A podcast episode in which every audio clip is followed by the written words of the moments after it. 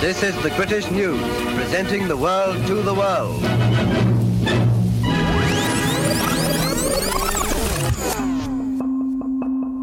A medical officer with the British Ministry of Health is about to make a discovery that will fundamentally change the understanding of life on this planet. Frederick Griffith was a bacteriologist and a specialist in Streptococcus pneumoniae, as in pneumonia. Just 10 years earlier, his lab had been taken over by the British government during the Great War. The cannons and gunfire eventually fell silent, but a new battle would begin.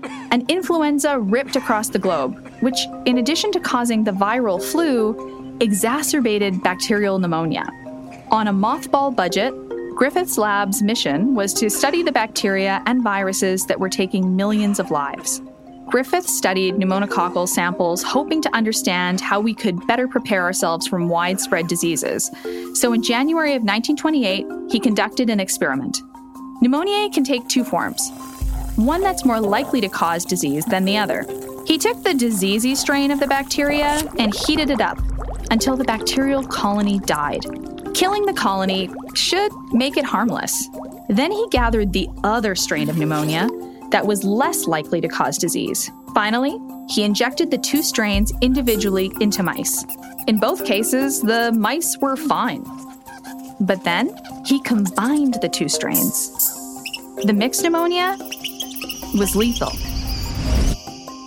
Sad for the mice, but a puzzle remained. What made these non lethal bacterial colonies suddenly so potent? Griffith and his colleagues pondered and believed they had stumbled across a foundational truth, one that they would call the transforming principle. These days, we understand what Griffith discovered was a process called horizontal gene transfer. It's a handy little trick some bacteria have up their goopy little sleeves that they can use for their benefit. They essentially share part of their genetic code with other bacteria around them. In the case of Streptococcus pneumoniae, the less diseasey bacteria was able to grab part of the genetic code from the heat killed bacteria, the part that makes it able to cause disease. This jumping of genetics back and forth among bacteria is one reason why some of them have been able to adapt to antibiotics. And antibiotic resistance is a superpower for bacteria. But it's a bit of a supervillain for us humans. In 2019, nearly 5 million people were thought to have died due to antimicrobial resistant infections. Although a little frightening, this bacterial superpower is fascinating. We tend to think that our DNA is our own and nobody else's. Perhaps single celled bacteria are the only exception to this rule. Or are they? You're listening to Nice Genes, where we get our grubby little bacteria covered fingers all over some of the most exciting stories about science and genomics, brought to you by Genome British Columbia. I'm your host, Dr. Kaylee Byers, purveyor of the weird and wonderful. Horizontal gene transfer sounds like a term from a zany sci fi film. Or maybe some kind of a dance move. Something like the cha cha slide, but like real small. Slide to the left. Most of us have a general sense of how our genetics mix to create, well, new life. Haven't had that convo yet with your kiddos? Science is speed to you, my friends. Horizontal gene transfer is where different organisms swap or outright burgle bits of DNA from each other. Here's a thought. Nearly a tenth of your genome contains snippets of viral DNA from ancient infections acquired from this gene swiping. You're living proof of genetic robbery. All right, everybody, I'm not going to repeat myself. Put your jeans in the bag. On the surface, it seems like this process is restricted to the minuscule molecular world of bacteria and viruses. But I wanted to see if there are any multicellular fugitives out there. Wow, um, what a question. So, I spoke with Dr. Anna Klompen. and I'm an NSF fellow and a postdoctoral researcher at Stowers Institute for Medical Research. She's a specialist in understanding toxins and venoms. Toxinology, toxicology, venomology. What what's the difference? Yeah, so a toxin is some sort of substance, usually a singular substance. Some amount causes some sort of physiological harm. For example, water can be toxic if it's at really, really high levels. Venoms are a suite of toxins, so many, many toxins that have to be injected into a target animal. So it's something one animal produces a bunch of and then injects them, be it with fangs, spines, um, or stinging cells, as we'll talk about later. Anna is hooked on understanding the molecular secrets that are entirely new to science. When I was very young, I was just really en- enthralled by this idea of discovering something new that maybe no one else has heard of before or learned before. That drive took her to a squishy academic niche. So, my initial kind of obsession was deep sea and anything with the deep sea. And so, when I was reading and just looking up all these different books and doing like school projects on deep sea, I, of course, came across jellyfish there's just this beauty to them that I think you can be pretty attracted to them unless you've had a very terrible experience. And then I learned about venoms. So, animals that have completely manipulated building their own toxic weaponry and using that for a very specific task. And jellyfish, of course, I think most people know jellyfish sting. This is kind of a common knowledge thing, if not at least a, a safety thing that you learn if you go to the beach or interact with these animals but we didn't really know what jellyfish stings looked like. And as soon as I really got hooked on that, um, I didn't really ever stop. I'm curious, do you do you know how many species of jellyfish there are? Yeah, okay. So this group that I referred to, the the phyla Cnidaria, which is this group that includes jellyfish and all their relatives, so sea anemones, corals, and this group of parasitic cnidarians as well. Um, that's estimated to be about 13,000 species. Wow. The sea anemones and corals, that has probably about seven, 8,000 different species, I want to say. This parasitic group has probably about 2,000 species. Um, and then this other group called the Medusozoans, which is really where I've spent a lot of my time. So, Medusa, another um, word for jellyfish. So, this is the group that either have or once had in evolutionary time is expected a jellyfish stage. So, this, this um, floating pelagic stage. So, let's dive into the stinging. How do they sting? What are, what is it about these stinging cells? How do they work? Jellyfish in general, their venom system is really really interesting because it's not like many other venomous animals. So snakes, scorpions, insects. We're thinking fangs. We're thinking stingers. Jellyfish and their relatives have a decentralized venom system, we like to say. So it's actually dispersed all over their bodies through these stinging cells that are able to uh, synthesize a toxin mixture and then fire a toxin mixture. In these stinging cells, it's these really complex structures called cnidae. So you can think of cnidae as having this ovular capsule. Attached to that capsule is going to be this thread like structure called a tubule, and it's wrapped really, really tightly within this capsule. And that's how stinging cells are initially made and then moved around the body, usually on the tentacles of a jellyfish. And then once uh, they make contact with a predator or a target item, and or they have some sort of chemical cue as well, then what will happen is that tubule structure will rapidly fire out very, very quickly from this actual capsule due to this really high osmotic pressure. Um, so it actually punctures through the whatever the target is, and then it's hollow. So inside, it's actually averting out, and as it averts out, this mixture of toxins, this venom, gets deployed right into the bloodstream of that target animal. They're even really thinner than the thickness of a sheet of printer paper. I think you can normally fit probably five or eight stinging cells in the thickness of that. What can be um, the impact on an organism? Like, I know that there are some cases for some jellyfish that you can actually like you can have impacts on your heart. Like, I don't yes. know if I'm making that right. Um, so, what might this like? If I was if I was not a full human and I was just swimming around, I was a, a tiny fish. what what might that impact be on my body? So this this suite of toxins, these venoms can act either on their own or together with other things, and they have kind of very specific molecular functions. So some of them might cause pores, so pore forming toxins. So they might puncture through specific cells and just make them kind of explode. Mm-hmm. Um, they might be neurotoxic, so they actually either bind or otherwise inhibit different ion channels for different things. Um, and they also can just be proteolytic, so just general enzymes enzymes that are causing some sort of detriment.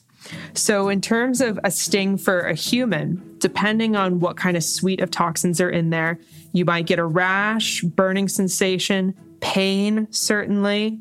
Um, but in really extreme cases, you might have an allergic reaction, or what's similar to allergic reaction. So you're going to have some breathing problems, um, really intense sweating.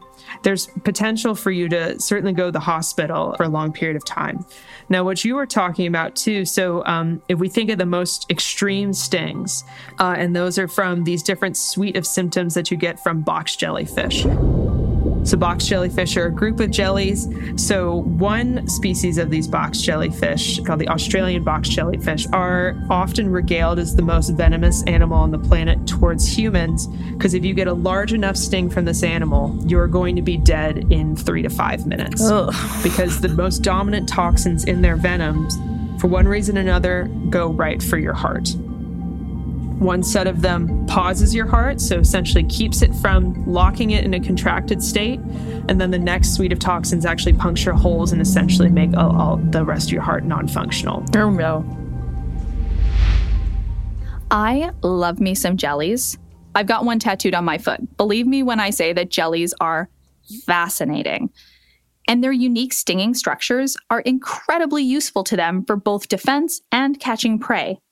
With such a unique trait developed over millions of years of evolution, it's invaluable for keeping them alive. But for some enterprising pursuers, a jelly's ability is a boon worth the risk.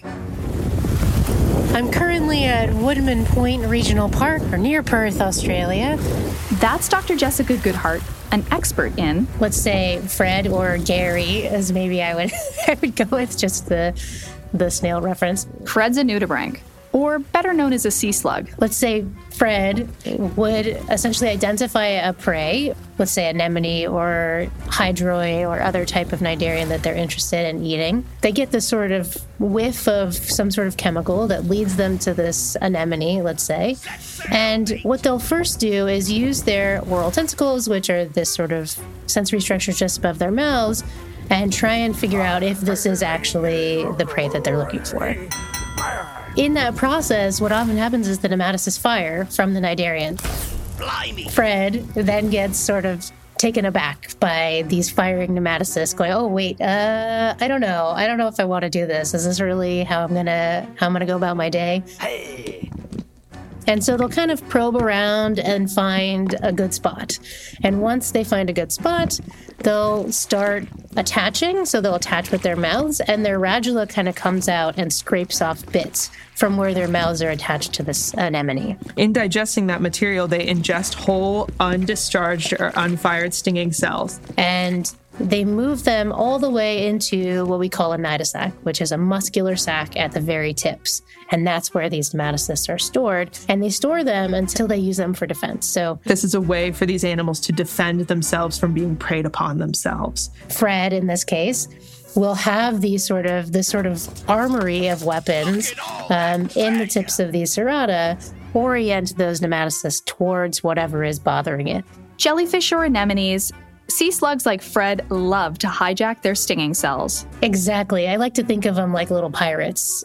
I just want to say, everyone that always uh, likes to say, oh, jellyfish don't have brains, um, if they're such simple animals, many others have taken the time to learn how to steal their secrets in a way to use themselves. Clearly, I think that demonstrates that these are just wonderful animals that are being taken advantage of. So I just want to throw that out there.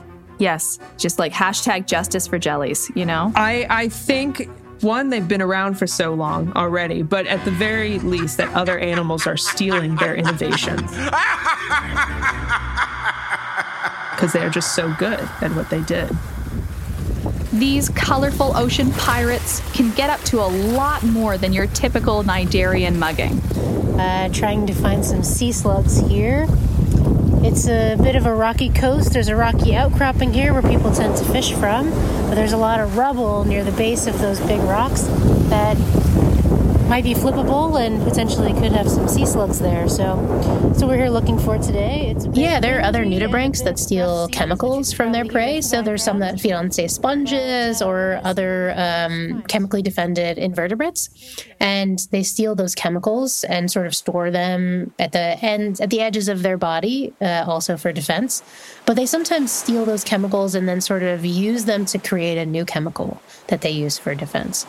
Um, in other cases, there are some nudibranchs that steal nematocysts, but also are able to take uh, symbionts from corals uh, that the corals have sequestered and sort of a secondary theft where the corals create their symbiosis and then the nudibranchs can steal those symbionts.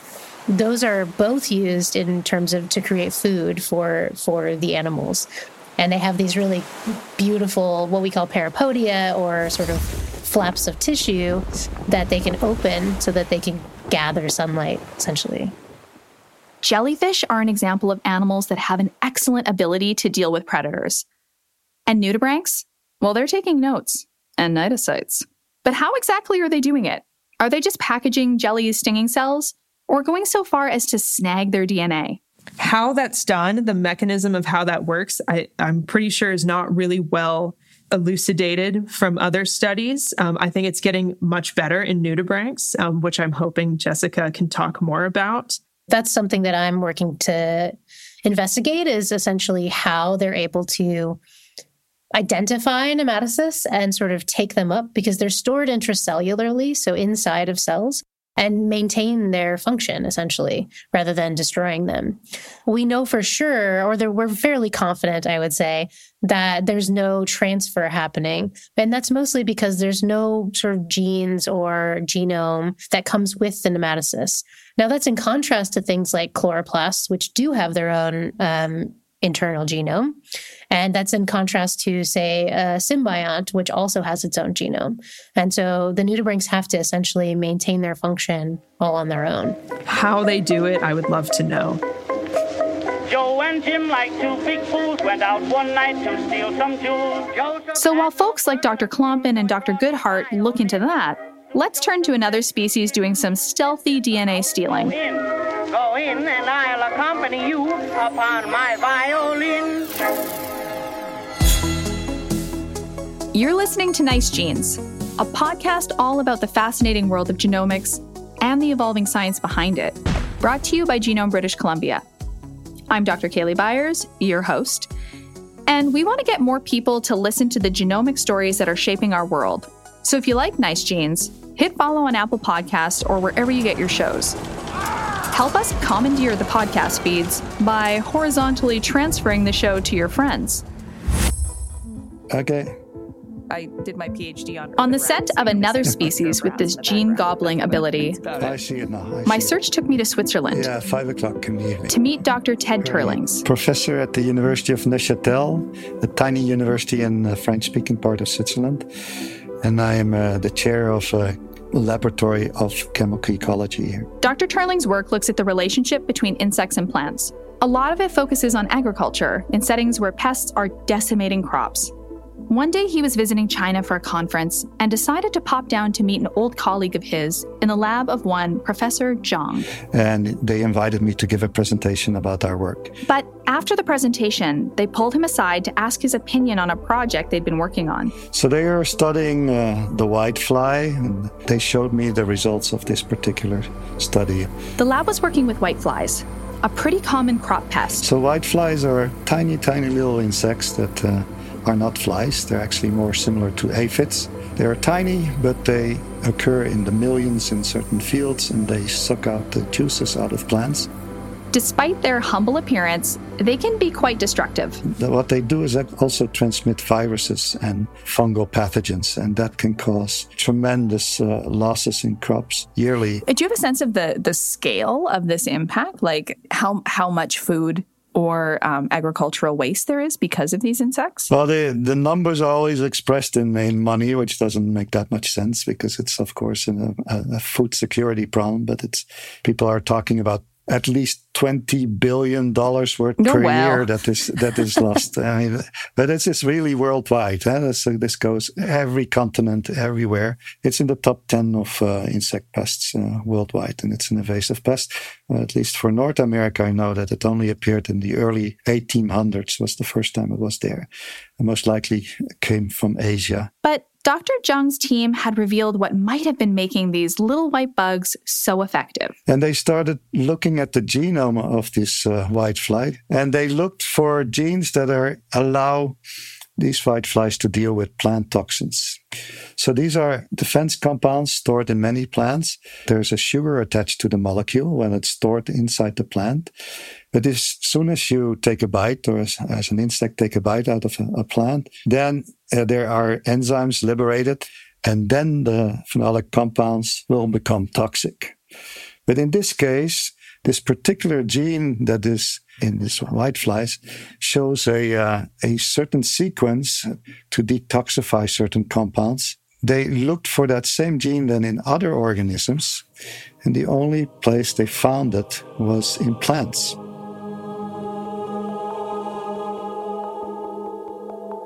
So no other insect or animal or bacterium or whatever had that same gene. So this is when they started thinking, hey, this gene must have been derived at some time from plants. Yeah, obviously, when I saw their first results, I got extremely excited about it because it did show very convincingly that there was this gene transferred from plant to insect, and I had not seen any other evidence for any transfer from plant to insect. You mentioned earlier that perhaps there might be a virus involved. Like, how does this gene transfer happen? That is still remains a big mystery, and I don't uh, want to claim that we have any idea about that. Uh, but it seems like a very logical route. So viruses are, are basically manipulating the genome of organisms, and they do transfer certain fractions and parts of genes from into their hosts as well. So somehow during their manipulation of the plant, something happens that is extremely rare, but basically unlimited time for it to occur, plus billions of whiteflies and basically themselves are infected with viruses that have no negative impact on the on the whiteflies themselves. But while they're feeding, the viruses are the most likely route through which this horizontal trees transfer may have occurred. We definitely don't know how it happened, and, and we do know that it's most likely happened more than 35 million years ago. So they went through a whole series of, of different experiments to definitely show that this gene was in the whiteflies and that it was functional. But uh, like I said, we don't, we really have no idea what, what happened. Okay. I hope I'm not the only one humming with curiosity over these clever whiteflies. How do they do it? No? Just me? Geeking out aside, these flies can be devastating to plants and crops. And therefore, hello, people too. Professor Zhang and his colleagues wondered if they could use that same genetic trick to their advantage. The final step of this research, and that's the most exciting step of it, is they uh, genetically modified tomato plants to produce this double stranded RNA. So they had these tomato plants that were able to produce the double stranded RNA, and as soon as then the whiteflies are feeding on that, they ingest the RNA. That interferes with the gene that we're talking about. And then they observed that within three days, all of the whiteflies were dead. Oh, how the tables had turned. The modified tomatoes were effective against the whiteflies. The enhanced enzyme from the tomatoes exclusively targeted the DNA of the whiteflies, using their own trick against them. So that is the ideal way of controlling this pest. 100% mortality and something that they would have an extremely hard time adapting to because uh, developing resistance to um, genetically modified tomato plants would be very, very difficult. The really charming part about this is that it will have no impact on any other insect because no other insect carries that gene. But still very controversial. Scientifically, uh, that's cool. But it does raise a question about what we as a society are comfortable with. The conversation around modifying the genetics of foods, that's a sticky one. Yeah, actually, I'd love to ask you about sort of genetically modified organisms because this is, I know as a scientist myself, I, I think about this question a lot and it can be so controversial. So, like, how do you think about it within the context of this and your work? Yeah, I've I've been less and less careful about it and saying that it is, sounds uh, it's becoming more and more a technique that I think will have to be adopted to find the uh, ideal ways to uh, to ensure food security uh, and actually get rid of uh, of some practices that are extremely extremely damaging to the environment and to to human health. Uh, one of the other concerns is also that uh, that these genes may spread from from a crop to wild plants, and that's that's a legitimate concern. In our model plant is, is maize, the, the plant that we, our colleagues in China work with are, are tomatoes. So maize originates from Mexico. So there I would be a bit more careful. The, the wild plant is called teosinte that would jump from maize to teosinte. Uh, if that's desired or not, it's yeah, yeah, it's a bit questionable. You also, I think, have to keep in mind the alternative, right? So right now that the alternative is using tons of pesticides. I would love to to get a little bit about your vision for the future. I mean, you you hinted at this. We are dealing with climate change, right? That is sort of it, it is changing what agriculture looks like in this space. It will definitely impact food security. So, what do you feel would be? I mean, what what do you hope to see for the future of agriculture um, to to manage this sort of like compounding threats? Of climate change? Yeah, I, I think science has a lot to offer. Uh, I would uh, highly recommend that governments invest more into that, uh, looking for alternatives to these, these pesticides, and then also looking for ways to deal with these uh, traumatic changes that are coming or already are there now, as we see again this summer, where, where the crops are, are also going to get lost in many areas because of uh, of climate change and, and heat in particular right now, genetically modifying them with genes that uh, that allow for drought tolerance or for heat tolerance. Uh, they already have been discovered. Now they need to be introduced into important crops, and that's uh, that's one way to go. The ways to go. There are all kinds of other researchers that have super interesting ideas and and very advanced technologies that could be used to in agriculture that, to to protect crops without having to use these extremely harmful uh, chemicals. Well, thank you so much, Dr. Turlings. This was very interesting. Yeah, it was great to talk to you. It was really fun. You know, Pod Fam, I've been thinking a lot about this. Like, we're discovering so much, and it's exciting to think about where we'll be even 10 years from now. And I guess these kind of questions just seem extra urgent it's really exciting to to sort of hear about the discoveries and sort of how those discoveries are being thought of within the context of like supporting global foods into the future. As the self appointed genomic sheriff for this episode, I'd say we caught our gene thief, the white fly.